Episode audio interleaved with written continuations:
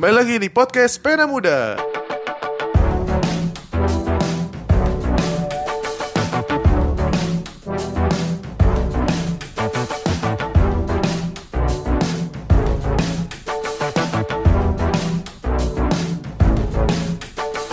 Systems of oppression fueled by Oke, kembali lagi di podcast Pena Muda episode ke-6 season ketiga. Uh, puji Tuhan sudah sampai di episode kali ini, episode ke-6. Semoga kabar teman-teman baik-baik saja di mana pun kalian berada. Meskipun mungkin situasi sedang tidak memungkinkan untuk tersenyum, semoga kalian tidak lupa untuk bersyukur. Iya, eh, kali ini saya tidak sendiri karena saya ditemani oleh seorang yang mungkin sudah sudah kalian kenal kalau kalian pendengar pena muda dari lama ya. Jadi saya sekarang ini sudah bersama Dedi Chandra Nababan, Halo. tapi tapi Dedi Chandra Nababan yang dulu kalian kenal di Pet- pena muda itu tidak seperti Dedi Chandra Nababan yang sekarang karena dulu mungkin dia masih pekerja kantoran bolak-balik Karawang dia masih lembur-lembur dia masih ya biasa lah pekerja kantoran. Tapi sekarang cuy dia sudah berada di Australia menempuh pendidikan untuk S2 S3 bah pokoknya sudah berbeda lah dengan uh, Dedi yang dulu gitu. Nah, Dedi gimana sih caranya untuk bisa dapat beasiswa gitu gitu? Gak usah ya. Gak usah kayak gitu-gitu ya. Tidak usah dong. Jadi, podcast rohani kok ngomongin beasiswa ngapain ya? Biar di podcast lain aja. Ya, lain Ya, kesempatan. eh, jadi gimana kabar di sana? baik, baik. Em, sehat-sehat saja di sini. Masih lockdown lockdown ya? Iya. Oh, ada lockdown keempat kalau nggak salah selama dua minggu terakhir baru dibebasin lagi bebasin itu per Hmm. Jumat kemarin jadi Oke. eh, ada kasus-kasus baru gitu loh dua minggu yang lalu Ya, em, nih sebenarnya, aduh, minggu-minggu ini bingung juga mau bahas apa ya. Sebenarnya banyak sih bisa dibahas ya. Di minggu-minggu ini kemarin ada eh, apa BTS di Mac X McD. oh iya ya Ada ada McD BTS itu tapi ya ngapain kita bahas kan. Nanti ada army-army yang menyerang pena muda, saya takut juga kan. Tapi sebenarnya di bulan Juni ini, di bulan Juni ini, di kalau di Indonesia ini harinya ya cerah-cerah dikit dan kadang-kadang ada hujan. Hmm. Di bulan Juni ini uniknya kita banyak melihat pelangi.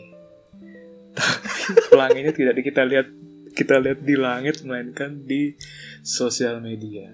Hmm. Tapi sekali lagi kita tidak bisa membahas itu karena ya kalau saya sih di Indonesia aman-aman aja ya, tapi Dedi di Australia takutnya dia dideportasi atau itu itu masih mending ya. Kalau misalkan dia dihukum di tempat kan saya harus tanggung jawab ke orang tuanya kan. Jadi bingung juga gitu. Ya, mungkin pada tahap Jadi- tertentu nanti ya Ya jadinya kita mau bahas tentang fenomena yang sebenarnya ini lebih umum, lebih umum karena Dedi ini lebih suka pembicaraan yang umum tapi mendalam dan penuh dengan eksposisi. Jadi saya pesankan kepada kalian yang mendengarkan episode ini em, siap siapkan kopi dulu lah, siapkan kopi dulu lah ya. Kopi setengah sendok gula gitu biar agak agak bisa mendengarkan.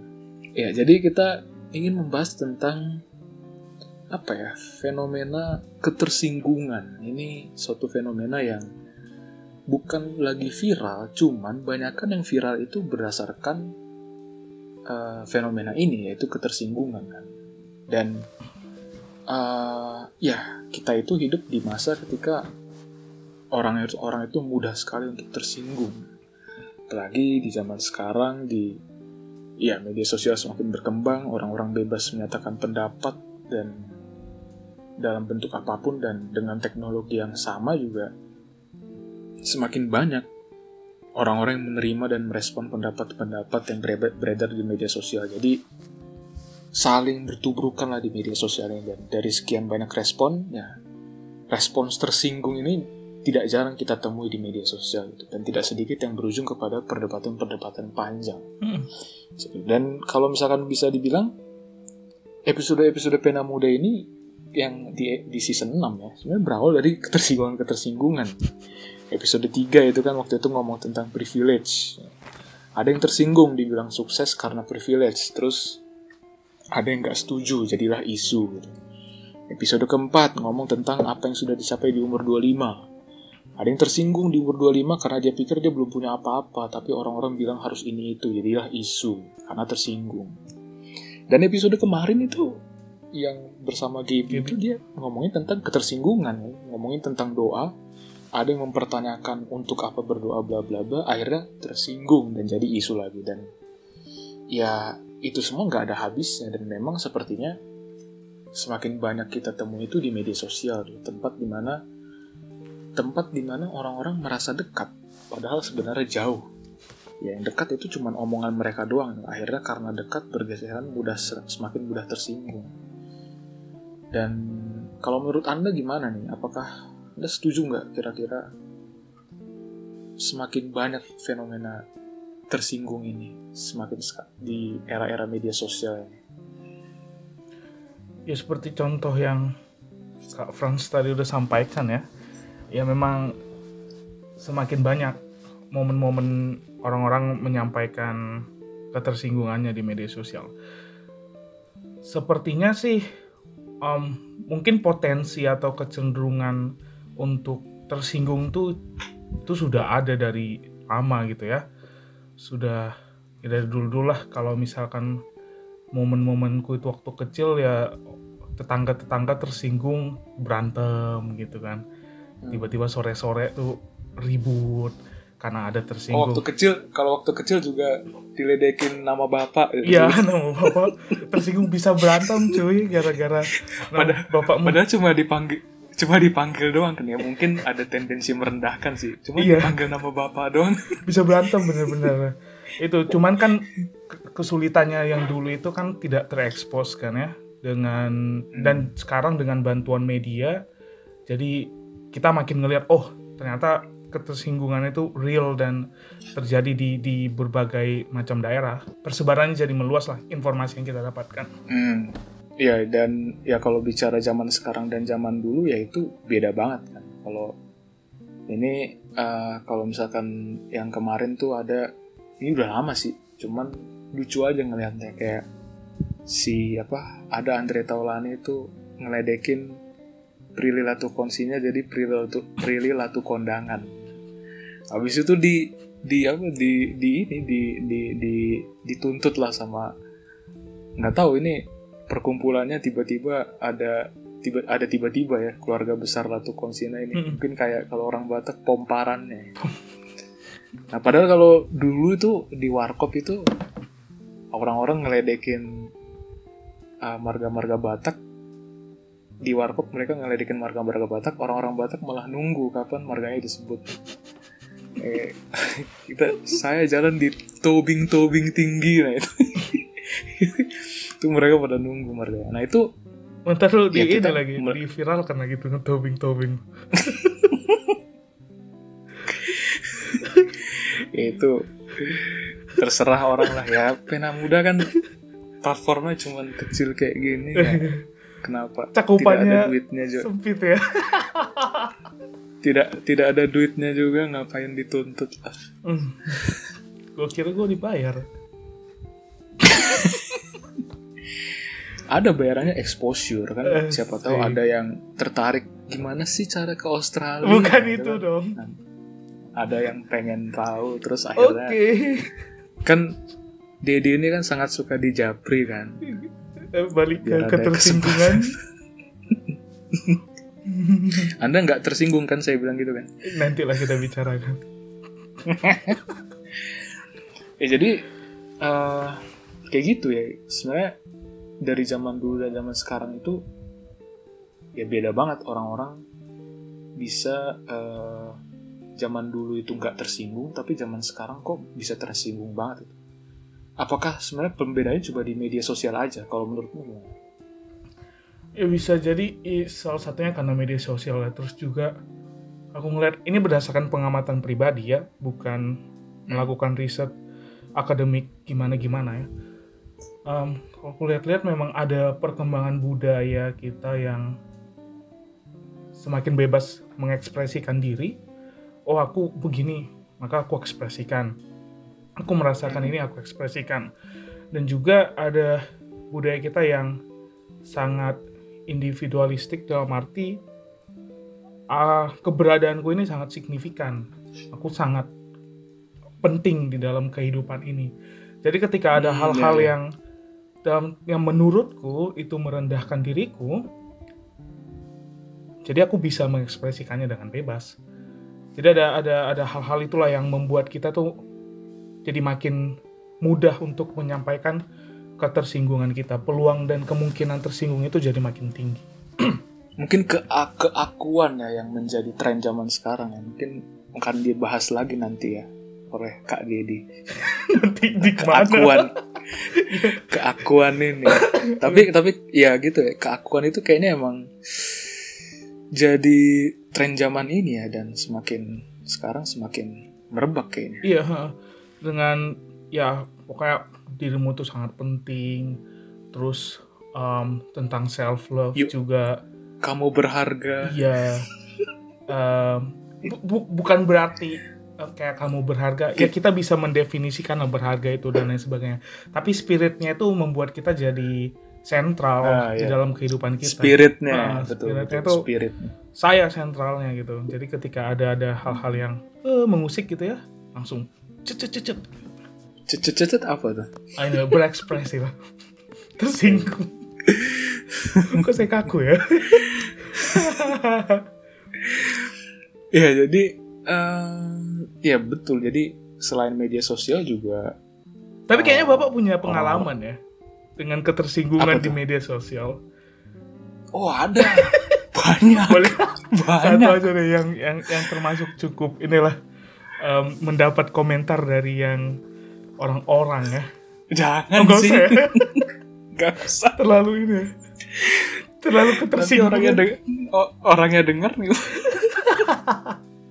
Oke. karena kemungkinan kemungkinan orang yang mendengar podcast ini itu cukup ya besar lah jadi saya saya juga saya nggak merasa saya sebenarnya tidak terlalu merasa dia tersinggung cuman mungkin ada sesuatu yang ya saya menyinggung sesuatu yang bukan dirinya tapi dia merasa ingin membela gitu. Dan ya akhirnya terjadilah seperti itu. Dan ini fenomena yang mungkin juga menarik juga nih kayak ada orang-orang yang eh sebenarnya gini fenomena ini banyak kan?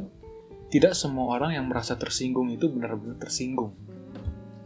Ada orang-orang yang sebenarnya tergerak untuk membela orang yang mereka kira tersinggung.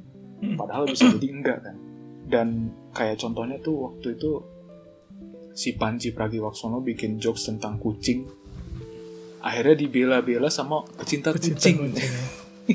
itu agak-agak apa ya dan agak bingung juga nih sih. Nah, sebenarnya ini ini juga mirip dengan apa yang terjadi di Amerika Serikat. Jadi kalau di Amerika Serikat itu ada namanya cancel culture. Ini budaya untuk mengcancel orang atau pihak atau statement atau apa pun lah. Kau pernah dengar nggak kayak gini? Enggak, aku Cancel baru mau culture. nanya kok Anda bisa tahu ya? Gimana? enggak tapi ini Wawasan- ini sudah banyak tapi Anda luas ya mungkin mungkin kalau istilahnya kok nggak pernah denger lah. Tapi ya kurang lebih kayak apa ya? Ya kayak kita dia ini oh dia ini anti anti paham ini nih gitu akhirnya kita boykot di semua. Kayak ini kayak waktu kok tau gak sih sari roti yang sari roti waktu zaman demo 212 itu? Oh, hmm, enggak. Kenapa di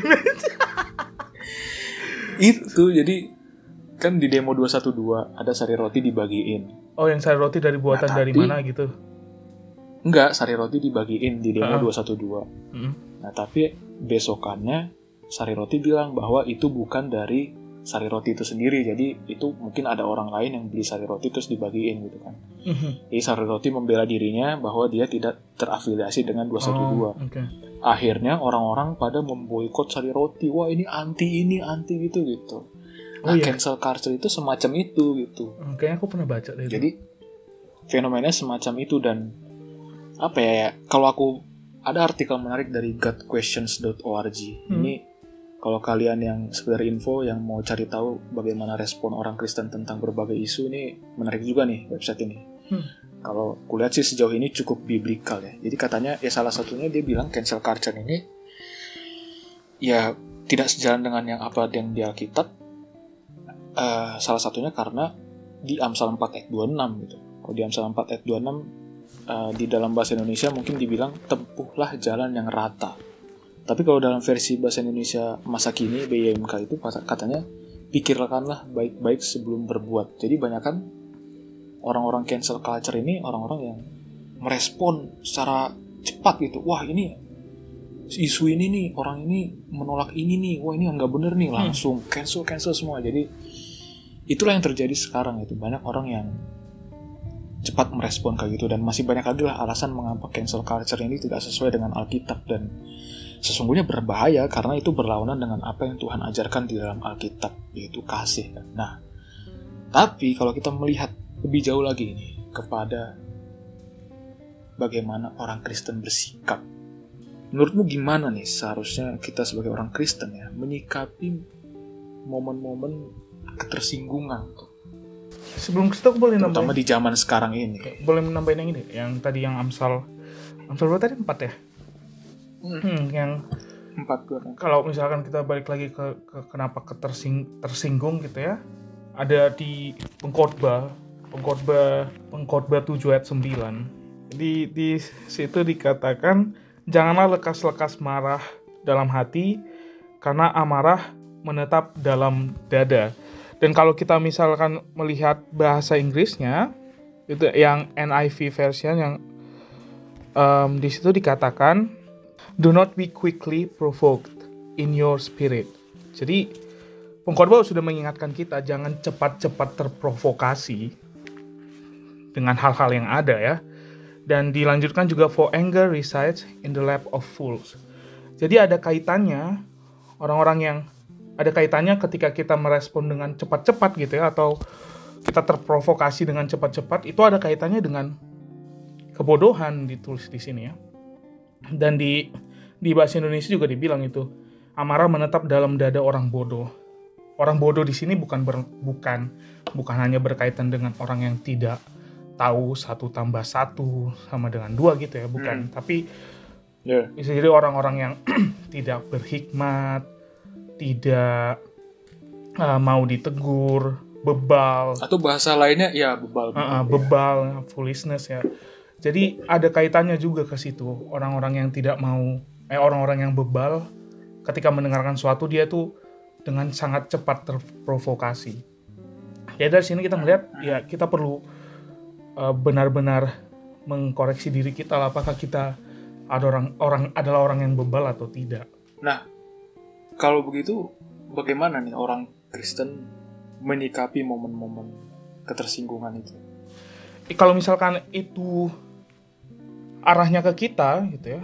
Misalkan eh, mungkin kita bisa bagi-bagi kali ya ketika ada momen ketersinggungan dan- itu bukan urusan kita dalam tanda petik em, apa yang kita harus harus lakukan. Misalkan lah yang tadi ada tersinggung dengan latu konsina gitu ya. Kita harus ngapain?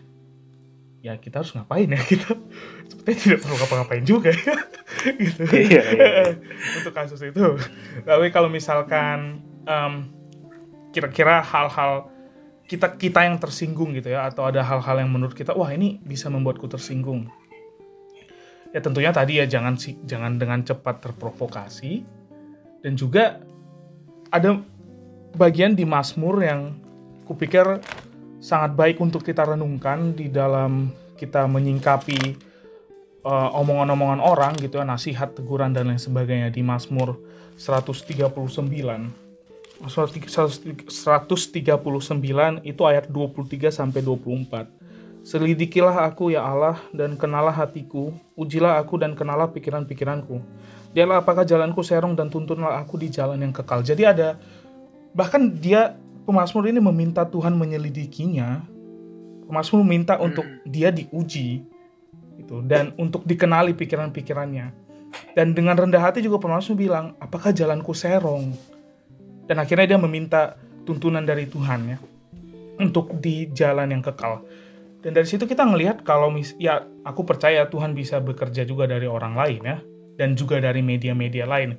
Misalkan kita ngobrol dengan orang Kristen lain gitu atau kita dengar nonton video dari YouTube ya media-media sosial lah kita dengar khotbah dari siapa gitu ya dan kita merasa um, tersinggung gitu ya ya kita perlu memikirkan ke diri kita sih apakah memang aku jalannya bengkok ya?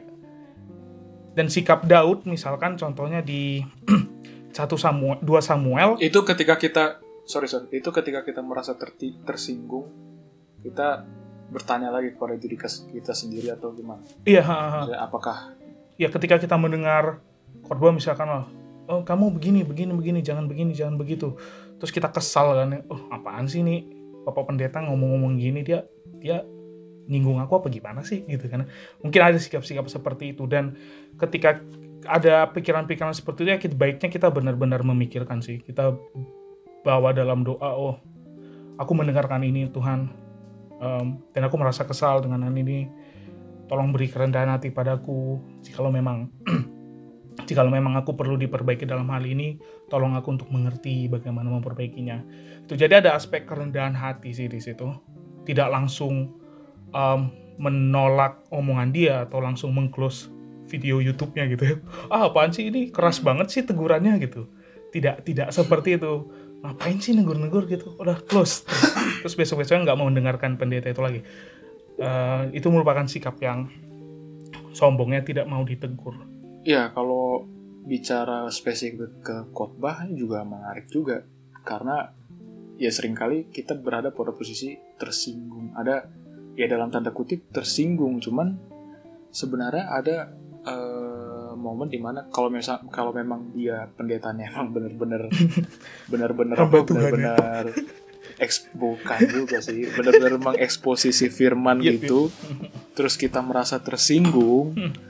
nah itu sebenarnya kita harus kita harus uh, melihatnya kepada diri kita sendiri yaitu ketika dia emang seperti itu ya memang bisa jadi ya emang firman Tuhan itu menegurmu gitu Hmm, ada ada ada momennya di sana dan untuk ters, ya kalau kau tersinggung dengan itu mungkin ya memang itu ditujukan untukmu firman itu secara tidak langsung. Iya. Cuman kalau misalkan kita bicara pendetanya yang suka nyinyir, nah itu mungkin beda lagi. Iya, iya, beda. Dan aku juga sangat bersyukur sih ketika mendengarkan khotbah gitu ya, atau ataupun lagi diskusi sama teman-teman gitu ya, dan aku tertegur, oh aku ada salah ada bagian sini. Aku sangat bersyukur untuk hal itu karena ya aku percaya Tuhan juga mem- memberikan kita um, bijaksana ya satu dengan yang lainnya untuk saling menegur dan juga Amsal yang bilang ya, yang pisau menajamkan pisau, manusia menajamkan sesamanya. Besi, besi. Oh ya, pisau lagi. Besi. Kok pisau di kepalaku? Ya pisau dari metal Iya, juga sih. Iya, jadi besi menajamkan besi, manusia menajamkan sesamanya. Dari situ kalau misalkan kita tidak ada sikap rendah hati gitu ya untuk mendengarkan bagaimana kita bisa ditajamkan untuk hal itu. Hmm. Dan juga sikap sikap Daud waktu Daud suatu ketika dia melakukan dosa gitu ya, dia eh, melakukan ak- dosa seksual dengan Bathsheba dan akhirnya berujung pada membunuh Uria dan di 2 Samuel itu ya, 2 Samuel 12 ayat 1 sampai 7 itu akhirnya Tuhan mengirim Nathan, Nabi Nathan untuk ngomong ke Daud ya. Dan di situ kita lihat Nathan dengan narasinya, ya tentunya dia diberi bijaksana dari Tuhan ya, dengan narasinya, dan akhirnya dia bilang bahwa Daud yang berdosa melalui kegiatan, melalui narasinya dia. Dan di ayat 7, eh, yaitu ayat 7, Nathan bilang, engkaulah orang itu. Dan akhirnya di ayat 13 Daud berkatalah Daud kepada Nathan, "Aku sudah berdosa kepada Tuhan." Nah, jadi di situ kita ngelihat bahwa Nathan menyatakan yang benar gitu ya dan Daud melihat hal itu dan dia dengan rendah hati, "Ya, saya berdosa kepada Tuhan." Jadi ngelihat dari sikap itu tuh bukan berontak atau tersinggung gimana-gimana gitu ya. Dia sadar, "Oh, saya berdosa." Nah, jadi sikap itu yang perlu kita asah sih di dalam kita mendengarkan orang lain ya. ya Eh, yaitu memang kalau misalnya dalam posisi ya kita benar-benar salah ya tapi ada posisi di mana kita eh, ya kalau kita kembali ke fenomena ketersinggungan yang di masyarakat ini kan Mm-mm.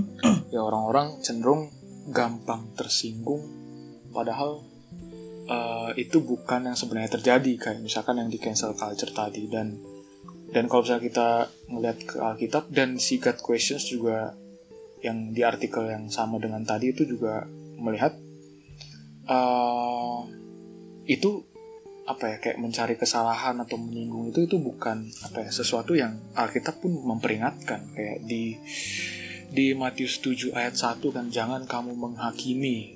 Itu kan apa ya sesuatu yang yang sudah secara eksplisit dinyatakan bahwa kita tuh tidak boleh menghakimi dan ya kita pun memperingatkan kita untuk berhati-hatilah dalam main hakim sendiri seperti itu dan Hmm. um, ya katanya di artikel Sigat Questions itu juga dibilang hypo- hypocrisy or a fault finding spirit has no place in the Christian's life jadi intinya ya ketika kita tersinggung kan berarti kita menghakimi kan oh kamu salah men- men- menuduh aku seperti itu atau kamu salah memiliki paham seperti itu. Aku tersinggung kayak gitu-gitu. Jadi yang seperti itu harusnya tidak ada di dalam kamus kekristenan. Tapi ya harus hati-hati juga yang memakai Matius 7 ayat 1 ini karena kadang Untuk ada Bapak sampaikan. digu- digunakan untuk tameng dalam perdebatan tentang isu-isu yang mungkin tidak bisa apa ya ditentukan secara gamblang hitam putihnya gitu. Harus ada diskusi yang mendalam dan sebagainya. Dan Hmm. Ya, contohnya seperti dalam praktik peribadatan lah Saya tidak diam, perlu kita bahas saya, saya diam lanjut saja ya. Tidak ada di skrip. tidak perlu tidak perlu panjang ke sana Eh, Nanti dibilang menghakimi lagi gitu. Apakah kita sebagai orang Kristen harus memendam rasa tersinggung kita? Atau ada nggak sih batasan di mana kita boleh mengungkapkannya? Menurutmu gimana? Em, kalau aku ngelihatnya sih di dalam relasi kekristenan misalkan ya ini kita lingkupnya kecil dulu yaitu dalam relasi kekristenan komunitas Kristen.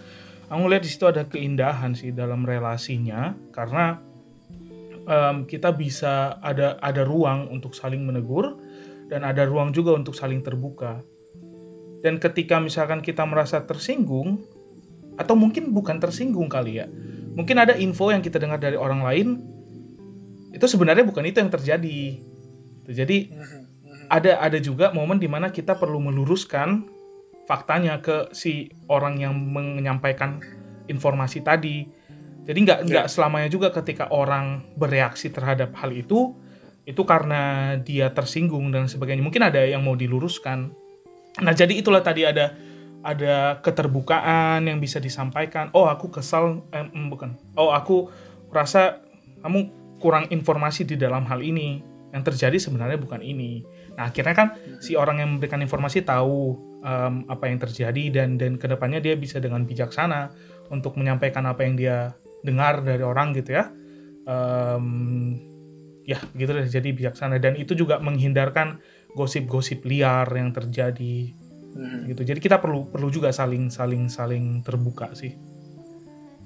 Nah itu kan kalau di lingkungan kekristenan kan Hmm. yang ideal. Tapi kalau misalkan di dalam di dalam apa ya lingkungan sosial kalau menurutku sih ya kita kembali ke Amsal lagi karena di Amsal ini banyak tuntunan-tuntunan dalam hidup apa ya bermasyarakat bernegara. Karena banyak sejujurnya dan kalau misalnya kita lihat di Amsal 29 ayat 20 lah misalkan.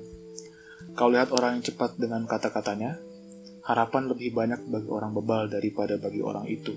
Jadi ini si Amsal ini kayak tuh lihat tuh orang-orang yang cepat dengan kata-katanya tuh. harapan lebih banyak orang harapan lebih banyak bagi orang bebal daripada orang kayak gitu. Jadi Mhm. sebagai orang Kristen itu seharusnya ya ini teguran bagiku juga sih. Kenapa?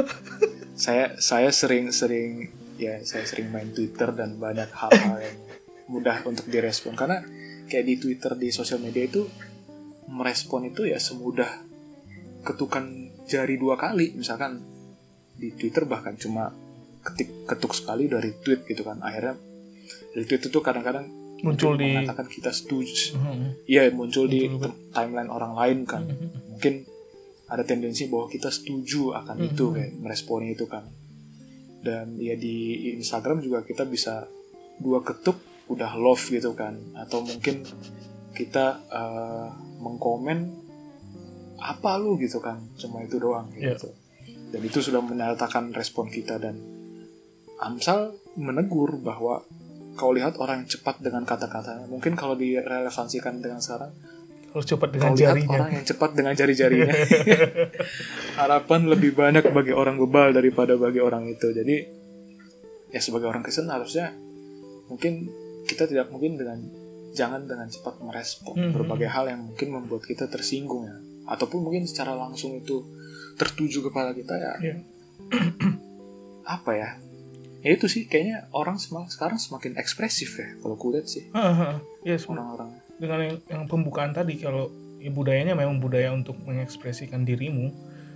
Ya, kau merasakan ketika apa? kau merasa kesal kau merasa kesal ekspresikan Iya, itu ekspresikan. ekspres ekspresnya ekspres ekspres Paket dong, ekspres. ya dengan dan itu didukung kan dengan eh, Iya. medianya gitu. Jadi Hmm. ya seperti itulah. ketika kau kesal ya amplify itu secara Mhm. besar-besaran kayak gitu dan dan orang lain harus menghormati kekesalanmu itu nah itu yang bahaya sih Ya, ya perlu bijaksana lah dengan jari-jari kita ya, apalagi dengan berlatih untuk media-media menahan ya sosial ini tuh. harus menahan diri kayak gitu Hmm. ya mungkin sulit sih apalagi kalau kayak aku dan orang-orang lain yang mungkin nggak ini ini serius kayak orang-orang yang mungkin emang naturnya itu kayak dalam ya aku sih sekarang udah mulai menahan lah tapi ada orang-orang yang memang di media sosial itu mengatakan segala macam gitu Hmm. hal-hal yang semua dikeluarkan gitu mungkin bagi orang kayak gitu sulit untuk menahan diri ya. Hmm. tapi ya mau mau nggak mau harus belajar sih menurut gue ya Hmm. mau nggak mau harus jadi orang yang ya bodo amat dikit lah dengan dunia Ya dan di situ juga kita perlu melihat ininya sih ke ke inf- kebenaran informasinya seperti apa. Karena kadang juga Hmm, rancu betul. kan ya informasinya informasinya juga rancu eh sudah dikomen. Mengomen Ya. informasi yang rancu, isi komennya pun tidak tahu tertuju Rancu. ke mana gitu kan ya. Tidak ada Iya, objektivitas, jadi makin runyam kehidupan. itu juga terus ngelihat juga bijaksananya kalau misalkan kita um, komen dalam hal ini kira-kira itu efektif apa enggak atau malah makin memperibet menambah orang-orang menstimulasi orang-orang gitu-gitu ya. Jadi ya memang perlu bijaksana sih dalam hal itu. Dan kalau dilihat itu kayak mencari tahu kebenaran kayak gitu gitu itu dilihat sederhana ya. Paham yang sederhana semua orang tahu. Tapi sebenarnya ya memang dari dari zaman di Amsal pun penulis Amsal sudah tahu kok hati-hati dengan kata-kata Mhm. tahan dulu. Nah tapi kalau konteksnya nih uh, satu hal yang mungkin sering kali menjadi sensitif yaitu perihal kepercayaan Hmm. kita. Dalam dalam hal ini Kristen ya tentunya. Menurutmu bagaimana kita merespon spesifik ke hal-hal tersebut? Kalau dari yang kurenungkan adalah kita tidak perlu terkejut sih dengan orang-orang yang dalam tanda petik menghina bukan tanda petik sih yang menghina gitu ya info em, berita tentang salib berita tentang Yesus karena pun Alkitab sudah menceritakannya dengan sangat jelas bahkan di 1 Korintus ya 1 Korintus 1 ayat 18 sebab pemberitaan tentang salib memang adalah kebodohan bagi mereka yang akan binasa. Jadi mau sampai kapan pun, mau dulu, mau sekarang, mau nantinya pun, berita tentang salib ini memang adalah kebodohan. Jadi kita nggak perlu terkejut melihat ada orang-orang yang menganggap bahwa paham bahwa kepercayaan pada Yesus itu adalah hal yang bodoh, Kita nggak perlu terkejut hal dengan hal itu karena memang sudah dikatakan di sini. Dan dikatakan juga eh, bagi mereka yang akan binasa. Tetapi bagi kita yang diselamatkan pemberitaan itu adalah kekuatan Allah. Jadi dari sini kita melihat memang mereka mereka memang nggak tahu berita tentang salib itu apa, nggak tahu tentang Yesus yang mati di salib itu untuk apa. Kalaupun tahu secara intelektual gitu ya, tahu secara informasi, mereka tidak percaya. Mereka menolak itu, menolak itu. Hmm. Nah dari situ kita melihat juga bahwa realitanya memang manusia membutuhkan Injil. Semakin banyak penolakan terhadap situ, harusnya kita ada kesedihan yang melihat itu. Wah ternyata banyak sekali orang yang membutuhkan Injil.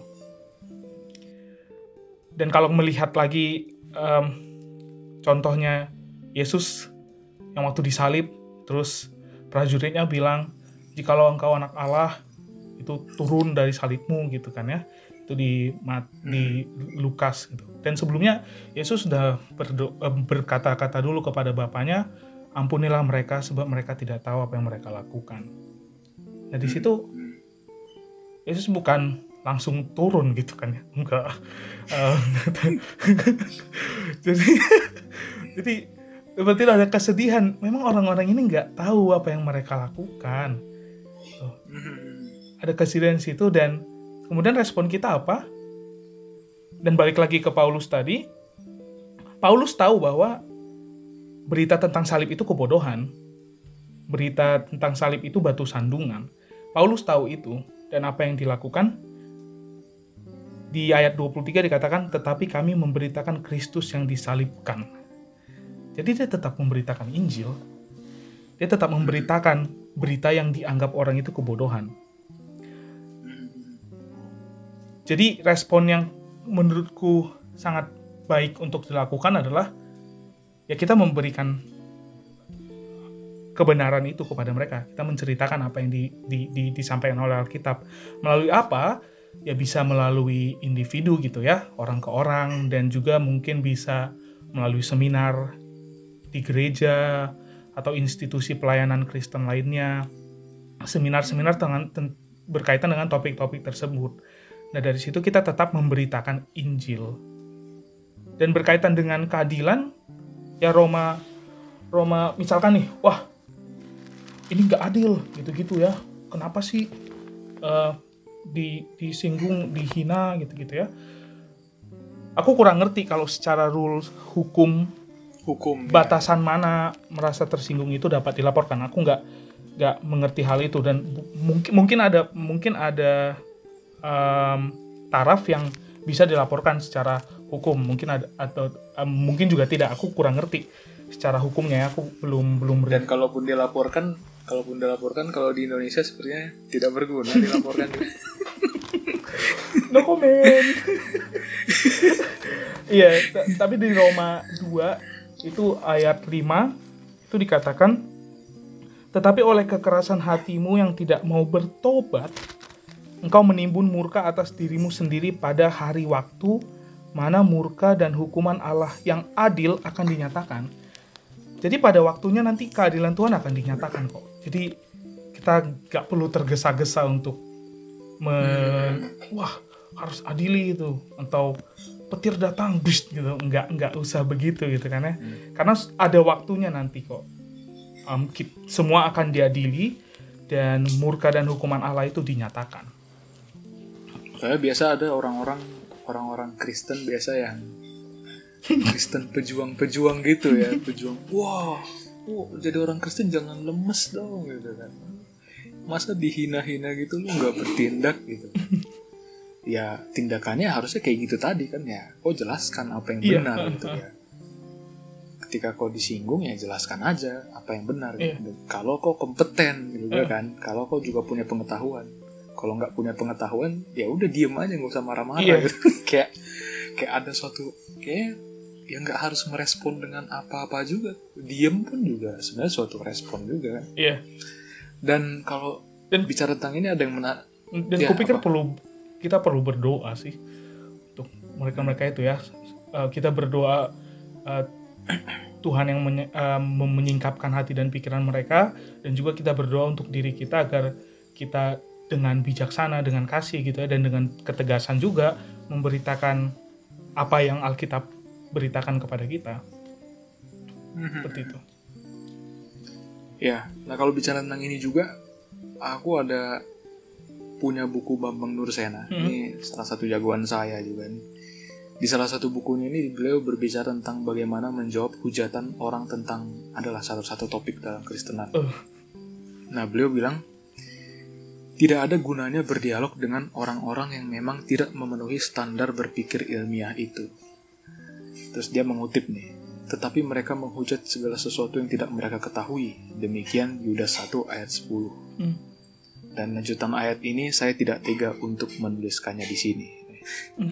Kalau saya kita lihat di Yudas 1 ayat 10 sebenarnya katanya akan tetapi mereka menghujat segala sesuatu yang tidak mereka ketahui dan justru apa yang mereka ketahui dengan nalurnya seperti binatang yang tidak berakal itulah yang mengakibatkan kebinasaan mereka sangat keras dan ya. sangat keras dan itu itu Alkitab itu bukan saya itu Alkitab yang ngomong bukan saya nah mungkin Dan aku juga ada ya? pengalaman Ah. tuh. baru baru aja kejadian Hmm. kayak seminggu dua minggu lalu gitu ya. Em, ya aku tinggal bersama orang yang bukan Kristen gitu ya, orang yang menyatakan diri tidak percaya Tuhan.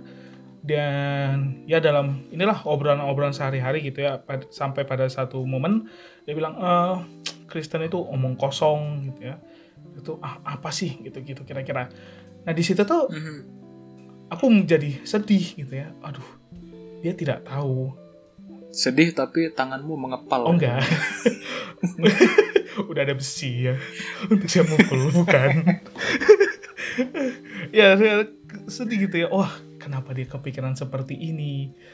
Dan sebagainya. Dan, dan sejak saat itu aku berusaha untuk mencoba membuat momen gimana biar bisa ngobrol. Dan akhirnya em, ngobrol gitu ya dengan pembukaan bagaimana penciptaan lah, bagaimana ini semua ada gitu-gitu dan sam dan dan aku juga tetap bi- tetap bilang kalau misalkan hanya ada dua tempat setelah kita mati gitu ya. Ke hi- hidup bersama Tuhan dalam kekekalan atau juga penghukuman yang kekal. Hanya ada dua itu. Hmm. ya walaupun mungkin itu tidak masuk di dalam akalnya gitu ya dan tetap adalah kebodohan bagi dia em, ya udah aku tetap memberitakan itu kok. Jadi respon dia sebagaimana nantinya yaitu aku serahkan kepada Tuhan tapi dalam hal itu aku tidak tersinggung sama sekali sih tidak ada amarah malah jadi sedih Ya, ya. Nah, eh, ini sore kalau ada backsound backsound anjing nih. iya Ini backsound anjing literally anjing ya, bukan bukan.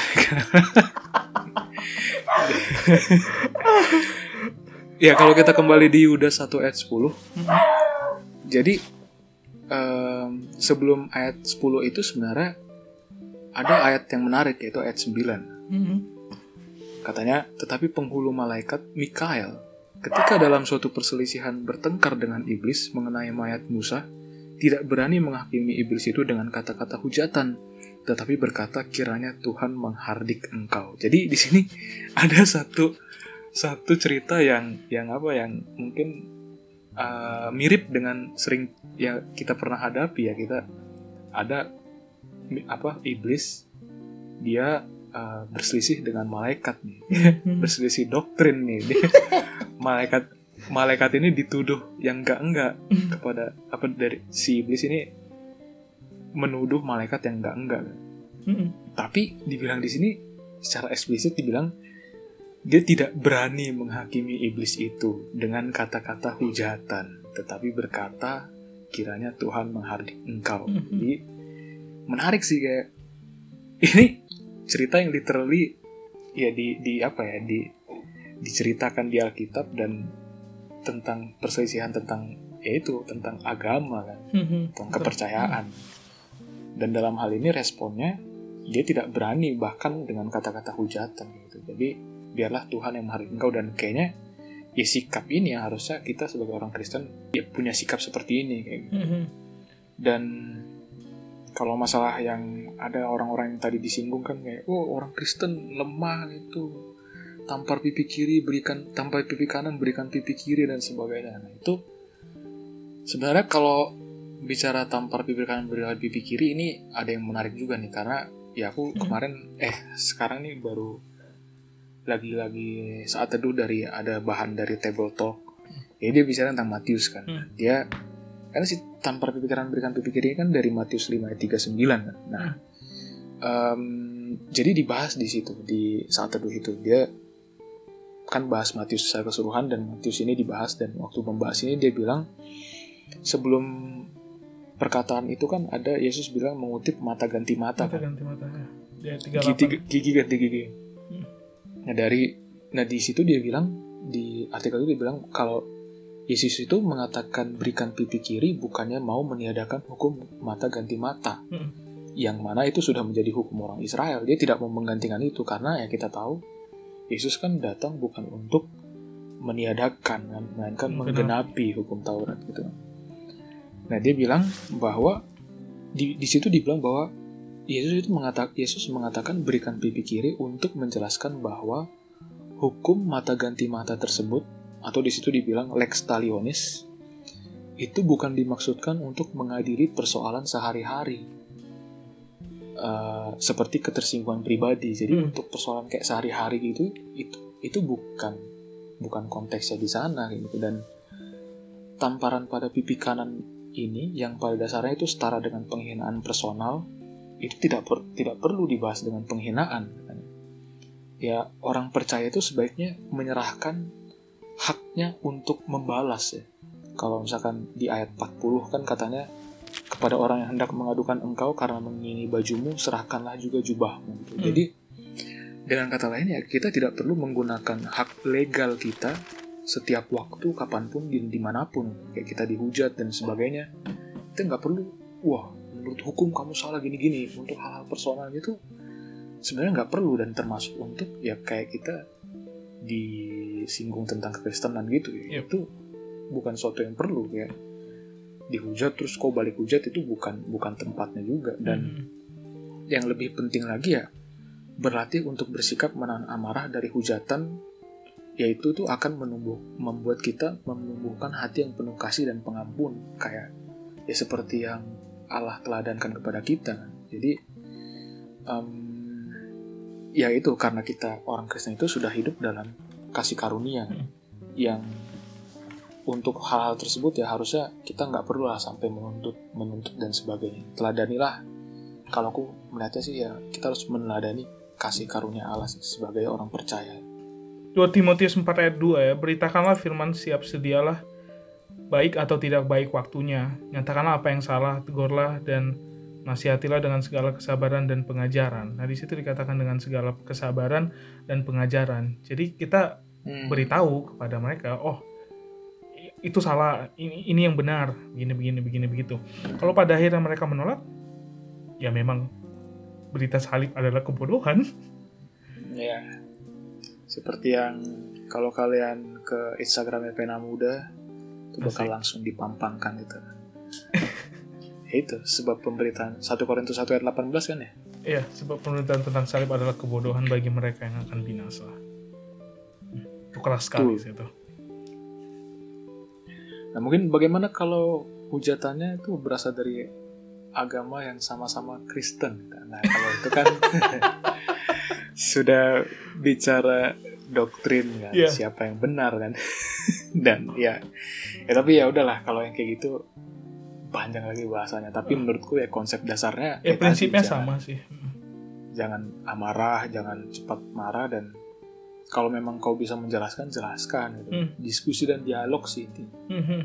Dan itu juga udah terjadi kan dari dulu-dulu ya, gereja-gereja dulu kali lah sebelum Iya. kita ada lahir ya.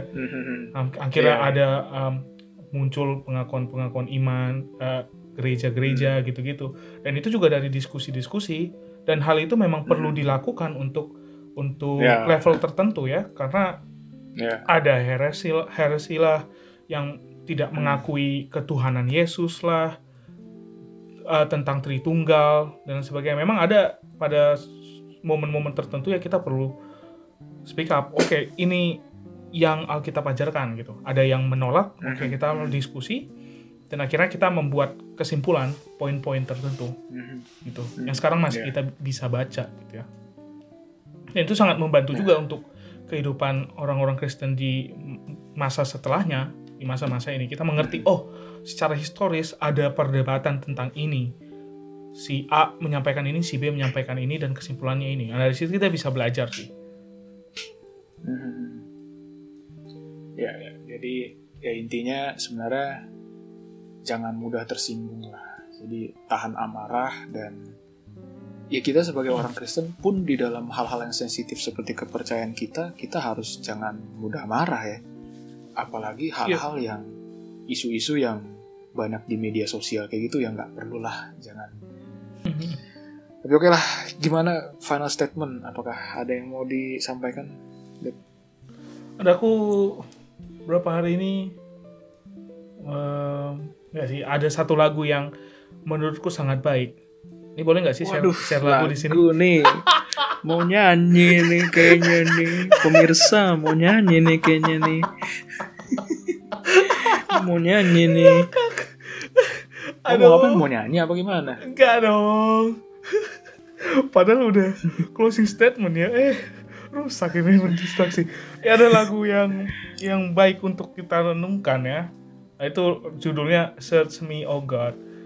Itu diambil dari um, Mazmur tadi yang aku yang kita sudah bahas tadi yang Mazmur 139 ayat berapa tadi? 23 sampai 24 ya? Mm. dan dan kalau misalkan teman-teman ngelihat lagunya Search Me Oh God itu di bait tiganya itu ada dikatakan take all my will my passion self and pride. Jadi di sini sikap kita itu ada dengan rendah hati Tuhan ambil segala prideku um, diriku yang jadi pusat dan lain sebagainya. Itu supaya apa? Supaya kita bisa mengerti um, apa yang benar. Kita bisa mengerti sebenarnya kita mem- mem- mem- mem- menganut paham apa sih gitu ya. Dan supaya kita bisa dikoreksi dan dari situ kita bisa berubah jadi tidak ada lagi oh aku pride-nya ini aku pahamnya ini hanya Ya, ini setuju, setuju. yang benar Setuju, setuju. Kalau dariku 1 Timotius 1 Timotius 6 ayat 11 kejarlah keadilan, ibadah, kesetiaan, kasih, kesabaran dan kelembutan. Dan kalau misalnya kita bicara praktiknya gimana, baca Amsal. Itu hal yang menurutku cukup praktik ya, baca aja Amsal dan baca Amsal pasal demi pasal dan lihat bagaimana itu sangat bisa diterapkan di dalam kehidupan masa sekarang. Yuk. Ya mungkin itu saja untuk uh, episode kali ini. Sebenarnya mungkin tidak mencakup keseluruhan Mhm. isu tentang ketersinggungan ya karena masih banyak hal-hal lain terutama soal keakuan diri dan pride dan sebagainya. Iya. Ya tapi semoga kita dan semoga teman-teman pendengar juga bisa mencari tahu lebih lanjut dan semakin mengerti lebih lanjut bagaimana meresponi perihal ketersinggungan atau feeling offended ini Yup. seperti itu. Terima kasih Bung Dedi sudah bersama-sama di sini berbicara sudah satu jam lebih Mhm. ini waktu yang sangat berharga dan terima kasih di tengah kesibukannya masih menyempatkan diri tidak usah di mention gitu ya saya juga mau bilang terima kasih ya Frans Kak Frans ya aku bersyukur juga dengan adanya podcast Pena Muda dan saya juga tertegur gitu ya dengan um, episode-episodenya. Eh, jadi sengaja untuk menegur anda biar anda tersinggung. Eh, eh, tapi saya berdoa akhirnya. Tidak mudah marah tidak itu mudah teman-teman belajar seperti itu. ya. ya terima kasih juga udah ada kesempatan di sini ngobrol-ngobrol dengan Frans gitu ya. Saya um, mendapatkan juga pelajaran-pelajaran yang baru. Hmm. Oke Sukses. ya sampai di sini dulu perlu gitu terima ya? kasih ya sampai di sini dulu episode pena muda episode ke-6 ini sampai jumpa di satu minggu atau dua minggu yang berikutnya Hmm. Eh, kalau ada kritik saran silakan kirimkan ke penamuda.id@yahoo.com atau Instagram penamuda underscore idn. Yup. Kalau ada saran-saran topik ya boleh lah. Atau kalian mau jadi pembicara silahkan. Silahkan kirim dulu aja. Gitu. Nanti Lo kirim akan saya CV respon. sih? Ya oke sampai bertemu di se- dua minggu yang akan datang. Uh, Tuhan memberkati.